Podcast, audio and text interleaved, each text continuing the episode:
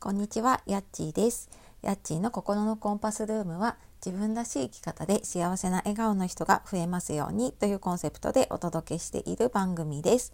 本日もお聴きくださいましてありがとうございます。えー週明け月曜日ですねちょっと私の住んでいる地域はあいにくの雨のね1週間のスタートなんですけれども、まあ、11月ね後半に入って、えー今週もまた頑張っていきましょう。で、えー今日はいい夫婦の日1122なのでねいい夫婦の日で、まあ、幸せの形は人それぞれっていう話をしようと思います。でちょっと本題に入る前に一つお知らせです。え10月からあの公式 LINE の方を始めていまして、え自分軸をね手に入れたいとか自己肯定感を上げたいっていう方に向けて、え限定のね配信をしたりとかあとはあの無料の相談とかもそちらの方から受けたりしています。ご興味ある方いたら説明欄の方から、えーポチッと見てみてください。あのいつでも解約というかあの LINE と同じでねブロックできるので、はいあのちょこっと覗いてみてください。で、えー今日のいい夫婦の日で幸せの形は人それぞれっていうことで、えーまあ、私もいろいろね夫婦関係うんとか、まあ、自分自分の悩みが結局夫婦ってね鏡のように相手に映し出されるっていうことがあるので、まあ、夫婦の悩みと言いながら自分の悩みとかね自分の中のその問題とか課題と向き合いながらなんかいろいろ夫婦のことを乗り越えてきたなっていうふうに思っています。でこれを聞いているあなたは、まあ、もしかしたらねまだ結婚これからっていう方とかあとは私は、うん、と結婚十数年経ってるんですけれどもね 元大先輩の方もね聞いてると思うんですけれども、ね、あの自分ばっかり大変でいつもイライラしちゃうなとかもうなんで分かってくれないの？みたいな悩みとかねそういうのってありませんか？まあ私はしょっちゅう あるんですけれどもまあそんな時にねどうしているかっていうとないものよりもあるものに目を向けるっていうふうにしています。で、うん、とじゃあどういうことかなっていうと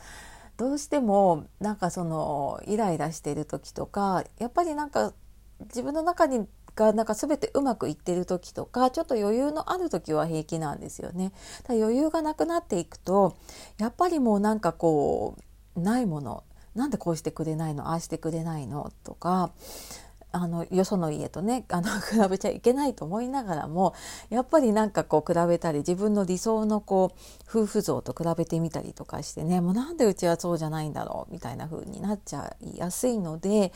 なんかそういう時にちょっとこう立ち止まった時にうーんしてくれなかったことよりもしてくれたことにちょっと目を向けてみてこれカウンセリングとかでね自己探求する時とかにも、えー、と今までにその相手にしてもらったこととか、まあ、逆に自分がしてあげたこととかあと相手に迷惑をかけたことっていうのを結構こう、うん、と自己探求でね真剣にこう振り返ってもらうっていうことを、うん、とやることがあるんですけど。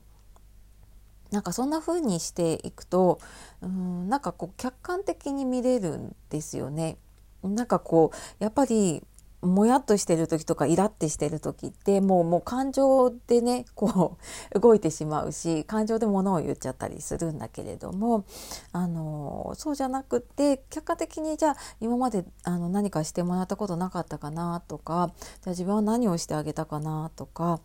うんと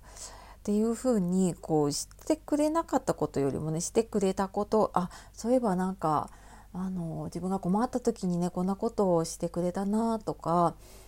うんなんか私もパッとは出てこないんだけれどもなんかでもサプライズでこんなプレゼントをもらったなとかうん何か自分が行きたいって言ったところに連れて行ってくれたなとかやっぱり思い返すとあのあると思うんですよね。でそれを結婚の年数が長くなるほど当たり前になっちゃうなって感じるんだけれどもなんかだからこそねやっぱりちょっとそういうところを、まあ、何かね手帳とかにちょこっとメモしておくと思い出せたりとかあとまあ時々やっぱりねあなんかこんなことしてもらったなみたいなのを振り返るのってね結構大事だなっていうふうに思います。でまあそんな風にねこうないものよりあるものに目を向けるっていうにはやっぱり自分に余裕がないとできないのでね自分に余白を作るっていうのがやっぱり大事ですよね。うん、私もなんかここ何日かねちょっと余裕がなくってでもそうするともう家の中にいてもイライラしかなくってね。であなんかダメだなと思って。で、まあ、その時はちょっと一人の時間を作るようにしたりとかあとなんか自分を癒してくれるもの。うんなんか本当にねなんかどっかに行くとかだと難しくなっちゃうからなんか好きな音楽を私は車でね、えっと、運転しながら一人で聴くのとかが好きなんだけれども、まあ、そういうのを聞いたりとかあと何か好きなものを食べるでもいいしうーんなんかこうあと